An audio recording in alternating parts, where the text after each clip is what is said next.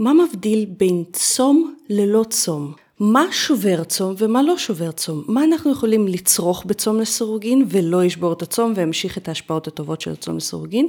ומה אם אנחנו נצרוך אותו מיד יפסיק את הפעולה של הצום לסירוגין ואפילו עלול להרעיב אותנו? היום אנחנו הולכים לדבר לעומק איך יודעים מה שובר צום, מה לא שובר צום ולמה זה בכלל כל כך חשוב. שימו לב אם אתם עם הפרעות אכילה או שהנושא של צום יוצר אצלכם חרדה, עדיף להימנע מהפרק הזה, כי זה עלול להיות טריגר עבור הסימנים שלכם וכדאי לפנות לאיש מקצוע בנוגע לטיפול בהפרעות אכילה. ברוכים הבאים לפודקאסט תזונה הצעד הבא, שבו תגלו את כל הדברים הכי אפקטיביים וכל מה שעובד בתזונה, כדי שתדעו מה הצעד הבא במסע שלכם להשגת שלום עם האוכל, הגוף והלב. אני רותי פינק, דיאטנית קלינית ומטפלת רגשית, המדריכה שלכם במסע הזה של להחזיר את האוכל להיות פשוט אוכל, ועל הדרך להשיג את השליטה שתמיד הרגשנו שאנחנו יכולים להשיג מולו. אחרי שראיתי כמה השיטות הקונבנציונליות לשינוי תזונתי לא עובדות עבורי ועבור המטופלים שלי, יצאתי למסע לדייק ולשפר את ההישגים של מטופליי, ואת הידע הזה אני חולקת איתכם כאן.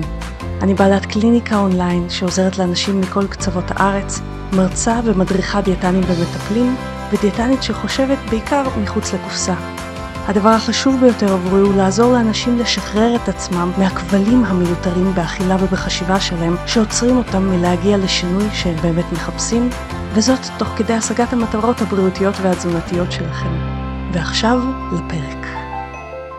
אז היום אנחנו הולכים לדבר על אחת השאלות הנשאלות ביותר בקבוצת אה, צום לסורגין, הקבוצה בהנחייתי, אנחנו כיום כבר 16 אלף אנשים שצמים לסורגין, אז אתם מוזמנים להצטרף בפייסבוק.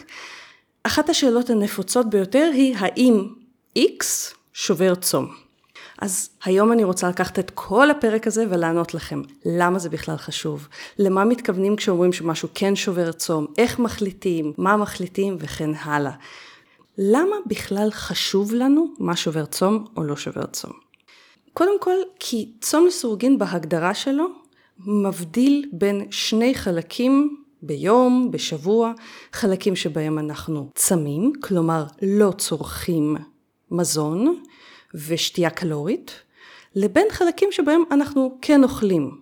ואז אנחנו נכנסים בעצם לשאלה, מה זה אוכל? מה לא נחשב אוכל? האם למשל סודה נחשבת אוכל? האם משקה דיאט נחשב אוכל? אז זה דבר ראשון. וברגע שאנחנו מפרידים בין שני הדברים האלה, צום ולא צום, אנחנו מיד מגיעים לשאלה, מה אפשר לצרוך בצום? מה לא מפריע לתהליך של הצום ומה כן מפריע. אז ברור לנו שאוכל מפריע כי הוא לא צום, נכון? אוכל שובר uh, צום. זה כמו לשאול האם סטייק שובר צום? ברור שהוא שובר צום, זה אוכל. האם uh, עגבנייה שוברת צום? כן, עגבנייה היא אוכל. אבל יש המון המון המון דברים שהם לא ברורים לבני אדם, החל מבאמת ממתיקים, אלכוהול, תאים שונים, חומץ, מיץ לימון וכן הלאה.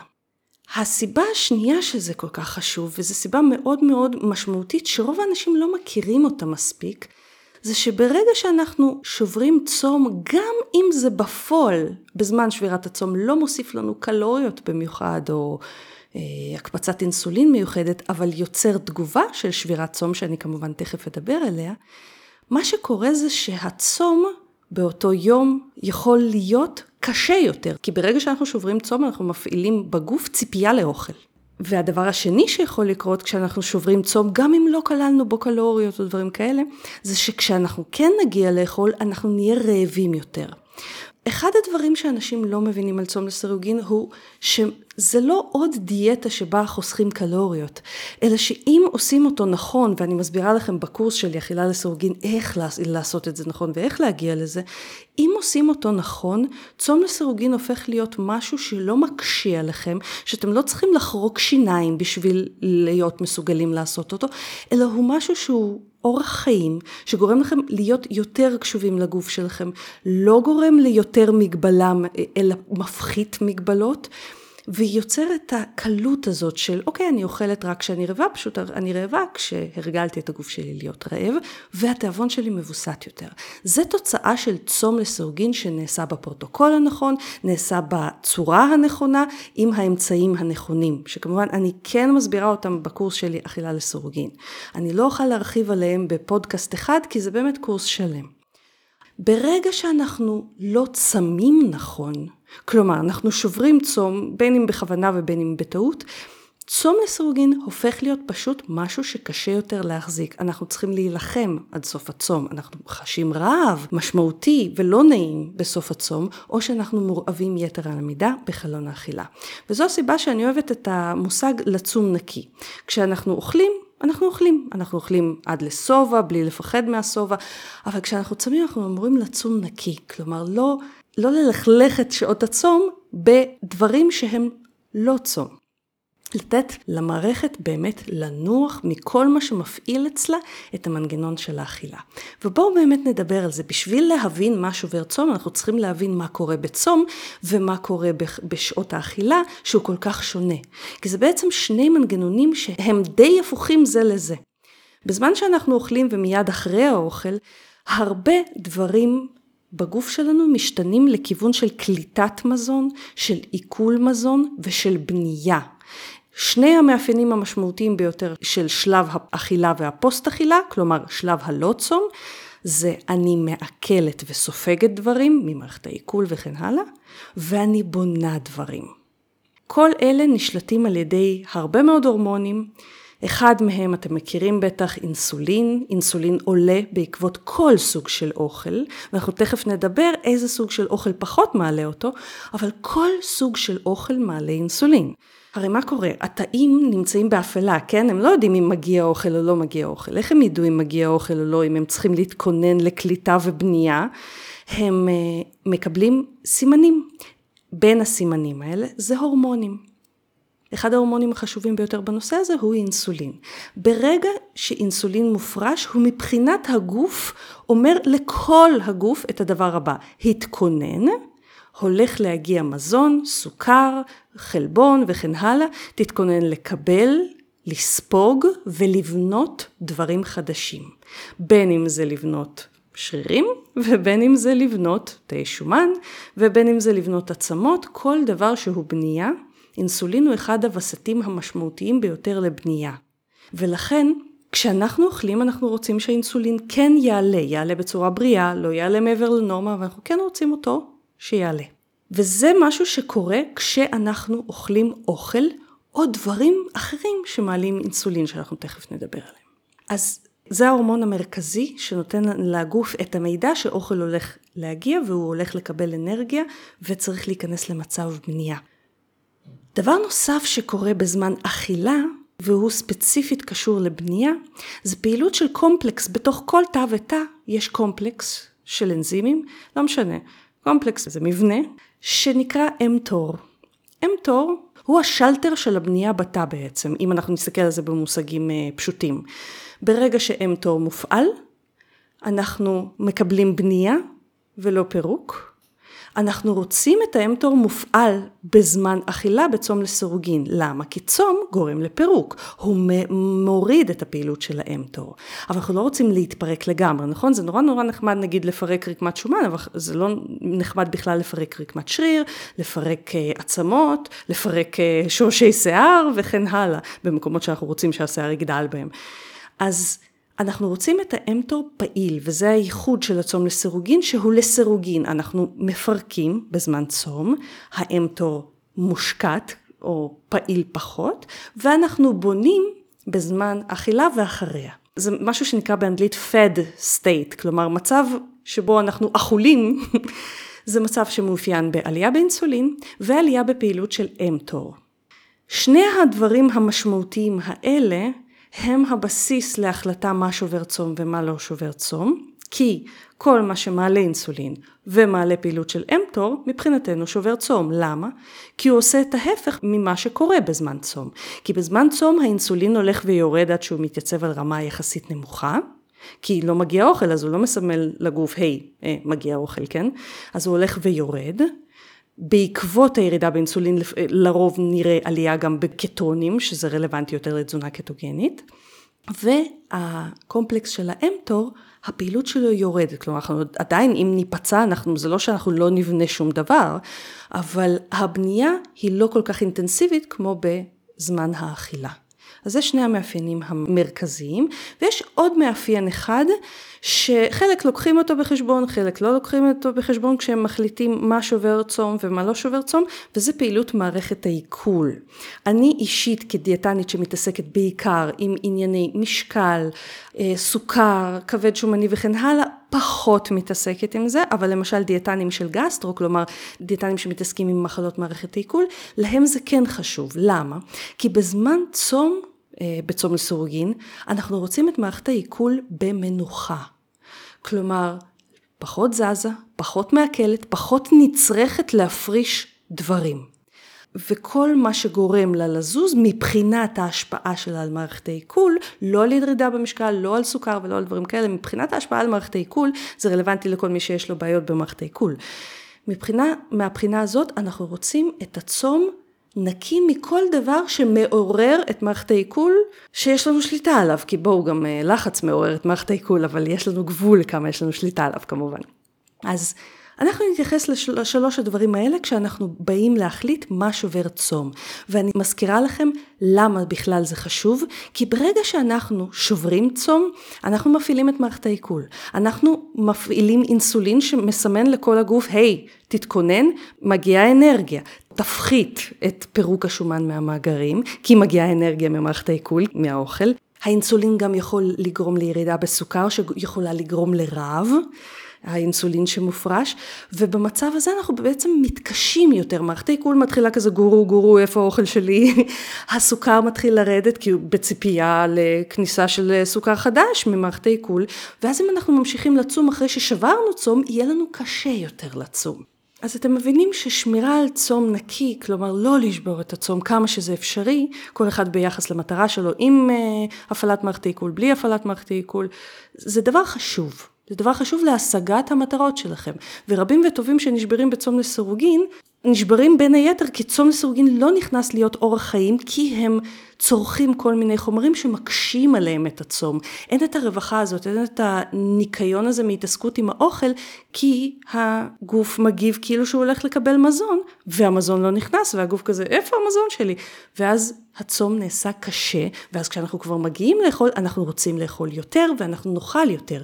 ואז אנחנו מפספסים את האס הגדול של הצום לסירוגין, הוויסות של התיאבון. הפחתת התיאבון בשעות האכילה בעקבות צום נקי. אוקיי? אז אנחנו לא רוצים לפספס את זה, נכון? אז מה חד משמעית לא שובר צום? מים. מים ומלחים ואלקטרוליטים בלי תוספות טעם. מה הכוונה שלי? מים כמובן, אני לא צריכה להסביר לכם, מלחים, זה, הכוונה היא ממש מלח, אנחנו הרי בזמן צום לסירוגין, בגלל שהאינסולין יורד, הכליות שלנו מפרישות יותר מלח, זה נהדר למי שרוצה לאזן את אה, לחץ הדם שלו, כי זה אומר שהוא מפריש יותר מלח, ואז לחץ הדם מתאזן יותר, אבל זה לא נהדר בכלל במצב שבו אנחנו בלחץ דם תקין, ואנחנו מתחילים להרגיש חולשה, ולכן אם נצרוך טיפה מלח, אפילו אם טיפה נלקק מלח, אנחנו לא שוברים צום בשום צורה, כמובן לעשות את זה עם מים. אלקטרוליטים נקיים, יש כל מיני תמיסות של אלקטרוליטים בלי ממתיקים, בלי חומרי טעם וריח וכל זה. גם אלה לא שוברים צום. זה שני הדברים שחד משמעית לא שוברים צום. גם בקשר לתה שחור או ירוק, אנחנו בדרך כלל נוטים להגיד שהוא לא שובר צום, אם כי יש בהם רמה מסוימת של קפאין, וקפאין מפעיל את מערכת העיכול. כלומר, אם אתם אנשים שהולכים לצום לסורוגין כי זה עושה לכם טוב יותר במערכת העיכול, או כי אתם רוצים לנסות לשפר בעזרת זה את פעילות מערכת העיכול שלכם, מאוד מאוד חשוב לדעת שייתכן, לא בהכרח, אבל ייתכן ש... שתה, תה ירוק וקפה יכולים להיות בניגוד לאינטרס שלכם, למרות שהם לא יפריעו לכם לצום, כלומר, הם לא יגרמו לכם לתחושה של רעב מוגבר, אבל הם יכולים להפריע למנוחה הזאת של מערכת העיכול, שאנחנו רוצים לתת למערכת העיכול בזמן הצום. אז זה הדברים שבאמת חד משמעית מותר. מים, מינרלים מלחים, וכנראה תה שחור, תה ירוק ותה לבן. לרוב קפה שחור או קפה אה, אספרסו בלי שום תוספות, כלומר התמצית עצמה בלי שום תוספת של ממתיק, של אה, משקה כלשהו, אה, חלב, תחליף חלב, לרוב אנחנו מתייחסים לזה כלא שובר צום. למה אני אומרת לרוב? כי יש מיעוט קטן של אנשים שקפה שחור יכול לעשות הקפצת סוכר. זה קורה יותר אצל חולי סוכרת, וגם זה יחסית נדיר, אבל זה יכול לקרות. אז בזמן שאני בדרך כלל מתייחסת לקפה שחור כלא שובר צום, הוא בהחלט מפעיל את מערכת העיכול, אז אם אתם עושים את זה בשביל מערכת העיכול, לא כדאי. ואם אתם סוכרתיים, כדאי לבדוק סוכר אחרי קפה ולראות אם יש איזושהי השפעה. אז בתכלס, אצל רוב האנשים, מים, תה שחור, ירוק ולבן, בלי שום תוספות, אלקטרוליטים ומלחים, וקפה נקי, כלומר קפה בלי שום שום תוסף, רק קפה שחור או קפה עם אספרס, אה, אספרסו אמריקנו, לא שוברים צום. ועכשיו אנחנו עוברים לחלק של הדברים שהם יכולים לשבור צום. בואו נתחיל מהדברים שהם ללא קלוריות. האם ממתיקים מלאכותיים שוברים צום? אני אוהבת לקרוא להם בשטח האפור. מה זה השטח האפור? זה אומר שאצל חלק הם ישברו את הצום, יגרמו ליותר תיאבון, יגרמו ליותר רעב, יגרמו לקושי להחזיק מעמד בצום, או לסתם הרגשה של חולשה והרגשה לא טובה, ואצל חלק לא. אני אתן לכם דוגמה. אצלי סוכרלוז שובר צום. מה זה אומר? הוא מרעיב אותי. מה שאנחנו רואים במחקרים זה שאצל חלק מהאנשים חלק מהממתיקים, וזה אישי אצל כל אחד כנראה, עלולים לעלות אינסולין. לא בטירוף, לא כמו סוכר, אבל יכולים לעלות. וברגע שמעלים אינסולין, אנחנו שברנו צום, כי אנחנו בעצם גורמים לגוף לחשוב, אה, הנה מגיע אוכל, תתכונן, והגוף מתרגש, ולא מגיע אוכל. מה זה אומר מתרגש? הוא מוכן לקליטה של עוד מזון, כלומר הוא מפחית את היציאה של חומרי הזנה ממאגרים, ממאגרי שומן למשל, ואז מאגרי השומן פחות זמינים נקרא לזה ככה, והגוף מתחיל לחוות ירידה באנרגיה. לא משהו שאנחנו רוצים, נכון? אז אצלי, למשל, סוכרלוז עושה את הפעולה הזאת. אני, אחרי שאני צורכת סוכרלוז, בערך חצי שעה אחרי זה אני מתחילה להרגיש בהתחלה רב, ואז חולשה מאוד משמעותית, אותו דבר סוכרזית. ואותו דבר סטיביה, למרות שהיא לכאורה טבעית. אריתריטול ומנקפרוט לא עושים את הפעולה הזאת אצלי אישית. ואני תכף אסביר לכם איך לדעת מה עושה אצלכם אישית את ההבדל ומה לא. אז דיברנו על הממתיקים, והתשובה היא, כן, הם אצל חלק שוברים צום. עוד משהו שאנשים שואלים זה תמציות טעם למיניהם, החל מסודה שאצל רוב האנשים לא שוברת צום, היא קצת מפעילה את מערכת העיכול, אבל סודה לבד בדרך כלל לא נחשבת כשוברת צום, בכל מה שלא קשור למערכת העיכול, כלומר אינסולין, אה, אמטור, היא לא, היא לא שוברת צום בשום צורה, והרבה אנשים מאוד מאוד נעזרים בהתחלה, במיוחד כשהם חווים רעב, עד להתרגלות של הגוף לצום לסורגין, אבל השאלה היא אם סודה בטעמים למשל, בלי שום תוספות של חומרי, של ממתיקים, האם סודה בטעמים שובר צום? האם תה שהוספו לו חומרי טעם, כמו נגיד אה, תה שקדים, אני זוכרת שיש בו חומר, חומר אה, ריח או טעם של שקדים, האם זה שובר צום? ואנחנו שוב פה באגף האפור, למה? כי בפועל חומרי טעם לא אמורים להעלות אינסולין, אין בהם לא פחמימות, לא שומנים, לא דברים כאלה. יחד עם זאת, אצל חלק מהאנשים הם כן גורמים לעלייה באינסולין. אני רוצה שנייה להתעמק בעניין הזה של העלייה באינסולין. עלייה באינסולין יכולה לקרות גם מבלי שבלענו חומר. ברגע שאנחנו מכניסים לפה משהו עם טעם שהוא לא מריר, אצל חלק תהיה עלייה קלה באינסולין. עכשיו שוב, עלייה קלה שוברת את הצום מאוד מאוד בקלות, כי יש טווח מסוים של שבירת צום שאני אדבר עליו בהמשך. זה ששברתם צום לא אומר שזה שחור או לבן, זהו, נהרס לכם כל הצום לסירוגין. אבל ככל שאנחנו נעלה את האינסולין יותר, ככה הצום יישבר יותר, ככה יהיה לנו קשה יותר להמשיך עם הצום. אני למשל מאלה שכשאני שותה סודה עם חומר טעם לימון אין שום בעיה, אבל אם זה חומר טעם של אננס, למרות שאין שם פחמימות, אין שם חלבונים ושומנים ושום דבר כזה שבאמת מעלה אינסולין, הגוף שלי מגיב כאילו עומד להגיע אוכל. זה יכול להיות גם התניה, אבל זה משהו שאני שמה לב בקליניקה שוב ושוב, שימו לב, זה אחד הדברים שיכול להקשות על הצום. עוד דברים שאני נשאלת עליהם זה כל מיני סוגים של תה. ופה אנחנו כבר עוברים לש... למקום שבו כן יש קלוריות בתוך דברים. כי למשל בתה עם פירות יער, יכולה להיות קלוריה 2-3 בתוך הכוס הזאת. מה זה אומר? מה אני אה, עושה עם המידע הזה? אה, זה לא הקלוריות שאני מסתכלת עליהן, כי למשל גם בקפה יש בערך אה, קלוריה אחת לכוס, בקפה נקי, אבל שאר הדברים שקורים בעקבות הקפה, או שהם מפחיתים אינסולין, או שהם מעודדים את שאר התהליכים שקורים בצום, ולכן הוא לא נחשב כשובר צום. אבל למשל פירות יער שבהם יש פחמימות שבהחלט שוברות צום, זה כבר הרבה יותר הולך לכיוון החלק שיש סיכוי שהוא ישבור את הצום. אז בואו נעצור פה שנייה, אנחנו תכף נחזור לכל האפורים שלנו, ובואו נסביר רגע לפי מה אני באמת מחליטה מעבר למה זה עושה אצלי אישית אה, או אצל האדם אישית, לפי מה אני מחליטה, איך, איך אני יודעת להסתכל על משהו ולהגיד אה זה שובר, ואיך אני יודעת להסתכל על משהו ולהגיד אה זה לא שובר.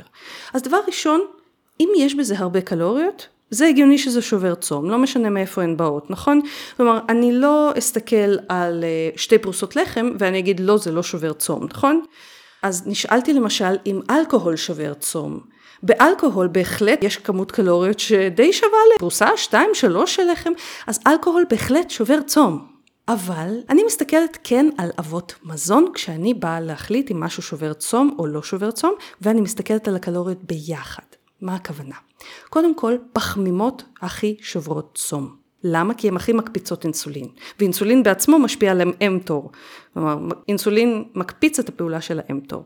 אז ככל שדבר מכיל יותר פחמימות למנה שאנחנו צורכים, ככה הוא יותר שובר צום. ואני מזכירה לכם, שבירת צום היא סקאלה, אנחנו תכף נדבר על זה. אז ככל שהכמות של הפחמימות גדולה יותר פר מנה שאנחנו לוקחים, ככה הוא יותר שובר צום. זו למשל הסיבה שאני אומרת שחלב שובר צום יותר משמנת. למה?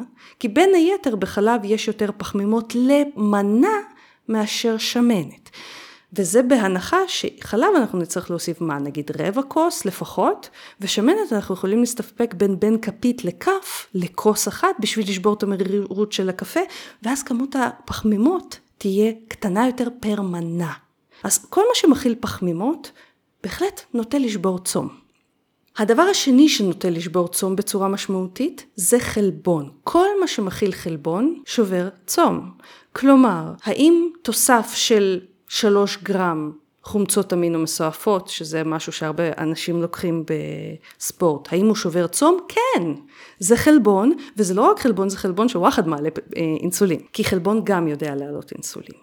וחלבון, כל סוג של חלבון, הוא אחד הדברים שהכי מעלים את הפעילות של אמטור. כלומר, מפספסים את הפעולות שאנחנו רוצים להפיק בצום, ולכן כל דבר שמכיל חלבון שובר צום, וככל שהוא מכיל יותר חלבון, הוא יותר שובר צום. אם אנחנו נחזור לחלב, אותו דבר. חלב בקפה רבע כוס מכילה באזור ה-2 גרם חלבון, אחד, שתיים נגיד כפיות של שמנת מכילים פחות מ-1 גרם חלבון, אז מה שובר יותר צום? חלב. זה לא ששמנת לא שוברת צום, אל תטעו, כל דבר שמכיל קלוריות, פחמימות, חלבונים, ושמנת בהחלט מכילה אותם, שובר צום. אבל שמנת, למנה שאנחנו יכולים להסתפק בה, שוברת צום פחות מחלב במנה שאנחנו בדרך כלל נהיה מסוגלים להסתפק בה. מה נחשב הכי פחות שובר צום מבין אבות המזון? שומן. זו הסיבה ששמנת שעשירה יחסית בשומן, וכן, היא מכילה לא מעט קלוריות פר מנה. כפית, זה באזור ה-40 ומשהו קלוריות, אבל היא עדיין פחות שוברת את המנגנונים של הצום, ובסופו של דבר גורמת לפחות הרעבה מאשר אה, חלב. זה לא אומר שבזמן הצום, אם אתם תשתו חצי מיכל שמנת, אתם לא שברתם צום. כי חצי מיכל שמנת יביא אתכם לכמות מאוד משמעותית של קלוריות ששוברות צום. מה אנחנו אומרים בעצם בצום לגוף? גוף, אתה מתחיל להפיק אנרגיה מהמאגרים שלך, מאגרי השומן. ולכן הפואנטה היא לא להכניס קלוריות מהאוכל, כדי שהגוף באמת יפיק מהמאגרים את האנרגיה שלו, שהוא יהיה מאומן בזה, שהמאגרים יהיו זמינים, גמישים לזמינות מה שנקרא. וככל שאנחנו נכניס יותר אנרגיה, ששומן זה בהחלט אנרגיה, מהאוכל, הוא פחות מתאמן על זה, אוקיי? אז כשאני מסתכלת, כששואלים אותי למשל, האם מיץ לימון שובר צום. אני מסתכלת על הרכיבים של מיץ הלימון ואני אומרת, אוקיי, בכוס נגיד של מיץ לימון, יהיה לנו לפחות 15 גרם פחמימות, שזה המון. אם אני לוקחת למשל כפית, בכפית יהיה נגיד 1 גרם, גג, של אה, פחמימות, פחות מגרם, זה פחות שובר צום, אבל שימו לב, בגלל שיש שם גם טעם, בגלל ש... זה, יש שם בהחלט כמות קטנטנה אבל של סוכר, אצל חלק כן זה נחשב לשובר צום כי זה גורם לגוף להגיד אה ah, הולך לבוא משהו, יותר מזה. מאכלים חמוצים נוטים לגרום להפרשה יותר של מיצי מרה, ואז במצב הזה הגוף מתכונן גם לעיכול יותר גדול, ואז אנחנו מפריעים גם למערכת העיכול לנוח. כמו בסיפור הזה שצועקים זאב זאב ואין זאב, והגוף מתאכזב ומתחיל לנקום בנו, הצום נעשה קשה יותר. אותו דבר חומץ, חומץ אצל חלק מהאנשים גורם להפרשת מיצי מרה, חומץ מכיל קלוריות. אצל חלק מהאנשים הוא מרהיב. אני אחד האנשים האלה שאם אני שותה חומץ בזמן צום זה מרהיב אותי, זה לא גורם לי לפחות רעב. האם אני רוצה להקשות על עצמי בזמן צום? לא. אבל יש הרבה אנשים שאני יודעת שאם הם אה, למשל שותים כפית אה, חומץ בכוס מים, זה לא שובר להם צום, זה לא מעורר להם את כל מה שאני סיפרתי מבחינת רעב, סבבה, לבריאות. בגדול, תיאורטית הוא לא אמור לשבור צום, אבל פה דרושה ההתאמה אישית. ולפני שאנחנו נחזור לאפורים, אני רוצה להסביר לכם את העניין הזה של מה זה אומר הסקאלה של שבירת צום. צום זה לא מתג שאנחנו מכבים לגמרי או מדליקים לגמרי, אלא תחשבו על דימר. דימר הוא מגביר לאט לאט את האור ומכבה לאט לאט. תחשבו נגיד חושך זה צום ואור זה אכילה, אז ככל שעוברות השעות מהרגע שאכלנו, הדימר מתחיל להוריד יותר ויותר את האור, כלומר להוריד אותנו יותר ויותר מהמצב האכול, לכיוון יותר ויותר מצב של צום. כלומר האינסולין הולך ויורד ויורד, ה mTOR פעילות שלו הולכת ויורדת ויורדת, אחרי כמות שעות מסוימת ואצל כל אחד היא מאוד אישית, מאוד אישית גם ביחס למה שהוא סיים לאכול, ביחס לספורט שלו, ביחס לנתונים הגנטיים שלו, לקלוריות שלו וכן הלאה. אצל כל אחד מגיע השלב שהדימר באמת עושה קליק, קליק ובאמת נעשה חושך מוחלט, מה שנקרא מלוא הפיזיולוגיה של הצום. אבל זה בדרך כלל קורה אחרי 36 שעות של צום ומעלה, אז אנחנו, אצל רוב האנשים שמקשיבים לפודקאסט לא מדברים על זה, אלא אנחנו מדברים על זה שאנחנו בשעות הצום יותר הולכים לכיוון זה שהדימר שלנו הולך לחושך, ובשעות האכילה אנחנו חוזרים שהדימר שלנו הולך לכיוון האור. ואז במצב הזה, אם למשל צרכתי שמנת שמכילה קצת פחות מגרם של פחמימה וקצת פחות מגרם של חלבון לכפית, במצב הזה הדימר שלי זז, נגיד הייתי בצום, מחושך, הוא עשה קפיצה לאור. עכשיו, גרם זה באמת לא הרבה, אז יחסית מהר הוא יחזור לטעות לכיוון החושך, לכיוון הצום בחזרה. אם אני למשל אצרוך, אני סתם זורקת, עשר כפיות, בסדר? פשוט בשביל ההשוואה.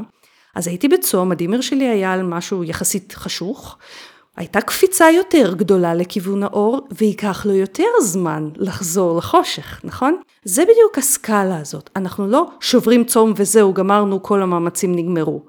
ברגע שאנחנו שוברים צום אנחנו עלולים להקשות על עצמנו, אבל ככל שהשבירה של הצום קטנה יותר, ככה הדימר יותר מהר חוזר לכל מה שקורה בזמן הצום. וזו הסיבה שאני אומרת, אוקיי, שברתם צום בקטנה, נגיד סתם דוגמה, מישהי שאלה אותי בקבוצת המועדון של אה, מרכז פינק שלי, אה, שאלה אותנו, אני בטעות אה, ליקקתי כפית בזמן בישול, שכחתי שאני בצום. מה עושים עכשיו? כלום, ממשיכים. למה? הדימר שלה היה ביחסית חשוך, נכון?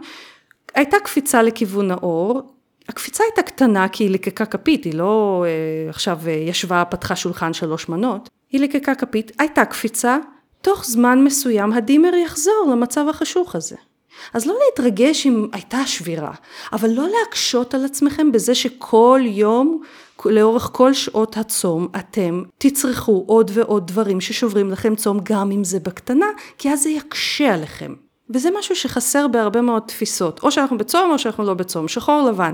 אחד הדברים שהכי מאמללים אנשים בעולם התזונה בכלל זה החשיבה של שחור לבן. או שאני בסדר או שאני לגמרי דפוק, דפקתי הכל, הרסתי הכל, אפשר לזנוח את כל ההגבלות, ואולי מחר נתחיל מחדש. לא, שברתם צום בקטנה, לא קרה שום דבר. המחוג יחזור, הדימר יחזור לצום, תפיקו את היתרונות. פשוט קחו בחשבון שיכול להיות לכם קשה יותר. יש מצבים למשל שבהם אני אה, לא ישנה טוב, ותמיד, אני בן אדם שכשאני לא ישנה מספיק, זה נפוץ אצל כולם, אבל אצלי זה נורא חזק, כשאני לא ישנה מספיק אני הרבה הרבה יותר רעבה. אז לפעמים אני אקח uh, קפה במצב כזה, כי בא לי להעריך את ההשפעות של הצום, כי אני צמה מסיבות רפואיות, אז בא לי להעריך את ההשפעות של הצום ברמה הרפואית, אני אקח קפה, אני אשים שם איזה ממתיק שלא מקפיץ לאינסולין, אני אשים שם כפית שמנת, ושלום על ישראל, זה יחזיק אותי עוד 3-4 שעות, ו- וזה בסדר. כלומר, כן, יש הקפצה יותר לכיוון האכילה, מצב האכילתי יותר האכול, אבל מהר מאוד הגוף יחזור לצום, ו- וזה כן עזר לי לעבור רעב, אבל אני לא עושה את זה באופן קבוע. אז אני מקווה שעכשיו שהקטע הזה של שבירת צום, שהיא לא מוחלטת, וגם אם שברנו טיפה, לא קרה שום דבר, זה ברור. וביחס לזה גם ברור לכם שככל שצורכים יותר פחמימות וחלבון, ככה זה שובר יותר צום. אותו דבר קלוריות, ככל שצורכים יותר קלוריות, ככה זה יותר שובר צום. עכשיו בואו ניכנס לתחום האפור. רוב התבלינים מכילים רכיבים שמעוררים את מערכת העיכול, ולא בטוח אגב שזה דרך מנגנון האינסולין מעוררים תיאבון. זו הסיבה אגב שמוסיפים תבלינים כדי שהם יעשו את האוכל טעים יותר ומגרה יותר. אז קינמון למשל, יש הרבה אנשים שאומרים שקינמון מפחית אינסולין, אה, מפחית סוכר, אצל חלק זה נכון, אבל קינמון גם יכול לעורר תיאבון. ולמה להקשות על צום ולשתות נגיד תה עם קינמון, אם זה גורם לכם באמת להקשות את הצום. כי שוב, זה התחום האפור. אפור זה אומר שאצל חלק מהאנשים זה שובר, אצל חלק לא. עכשיו, בואו נדבר גם על תרופות ותוספים. תרופות ותוספים זה עולם שלם. לרוב, תרופות שבאות בקפסולות, בתוך הקפסולות יש הרבה פעמים עמילן או מלטודקסטרין או דברים כאלה, וזה בעצם פחמימות. אז הן יכולות לשבור צום, שוב, מאוד בקטנה. והדימר שלנו יכול לחזור אה, בחזרה יחסית מהר. אבל אם יש לכם את האפשרות לבחור תרופות עם קפסולות לקחת בזמן אכילה או בשעות האכילה, עדיף. אותו דבר פרוביוטיקה, פרוביוטיקה הרבה פעמים באה עם כל מיני פילרים, כאילו ממלאים, כמו מילן ודברים כאלה, אותו דבר פרוביוטיקה. אבל הרבה תוספי תזונה לא שוברים צום, למשל מגנזיום לא שובר צום. יחד עם זאת, בקשר לתוספי תזונה אני ממש ממליצה לכם להתייעץ או עם רוקח או עם רופא או עם דיאטן, כל אלה שמבינים בצום לסירוגין. למה? כי זה נכון למשל שמגנזיום לא שובר צום, אבל אצל חלק מגנזיום שנצרך בצום יכול לגרום לשלשול. אז אנחנו מאוד מאוד רוצים להיות זהירים עם תוספים, זה לא רק אה, להתחשב בעניין של שובר צום או לא, אלא גם לא לעשות נזק בשאר התחומים. למשל אה, ויטמין C אצל חלק מהאנשים יכול לגרום לצרבות אם הוא נצרך בצום למרות שהוא לא שובר צום. סיבים תזונתיים למשל, חלק מהם מתפרקים לפחמימות במערכת העיכול, ואז הם בעצם כן שוברים צום. אז גם סיבים תזונתיים אנחנו כן נעדיף לצרוך בחלון האכילה. ושימו לב שכל דבר כזה אני אומרת נעדיף. למה אני אומרת נעדיף? כי תרופות ותוספים, הלקיחה שלהם במידת, וכמובן יש בהם צורך, הלקיחה שלהם קודמת לחשיבות של הצום. כי אם אין בהם סוכר וכאלה, אז הם לא שוברים צום, הם בתחום האפור. אז מקסימום, במקרה הכי גרוע, הם שוברים קצת צום, אז מהר מאוד המנגנונים יחזרו להיות בצום, אבל לא פספסתם את היתרונות שאתם צריכים לקבל מהתרופות והתוספים האלה. אני לא נכנסת לתוספים ותרופות מהסיבה הפשוטה, זה לא רק הצום שצריך להתחשב בו כשאנחנו מחליטים אם לקחת תרופה בצום או לא. עכשיו בואו נדבר רגע, מה עם פלחי פרי? פלחי פרי, או פלחי לצורך העניין מלפפון וכאלה, הם מפרישים כמות קטנה של פחמימות וכמובן חומרי טעם למים, וזה נחמד וטוב, אותו דבר תה עם פירות יער.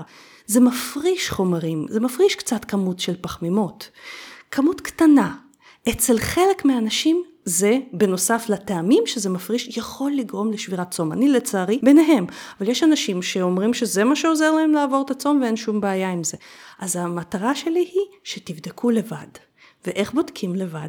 אנחנו צריכים 2, 3, 4 ימים להרגיש מה זה צום נקי, ולהבין איך זה מרגיש לצום נקי, ורק אז להחזיר את החומרים האלה שאנחנו רוצים לבדוק, בין אם זה ממתיקים וכן הלאה, ואז אנחנו נדע אם יש השפעה או לא. היו לי אנשים שכשהם עשו את זה גילו שממתיקים, שום ממתיק מלאכותי לא עושה להם בעיה מבחינת שבירת צום. אני לא נכנסת אם הם בריאים או לא, אני נכנסת נטו מבחינת שבירת צום, סבבה שיצרכו.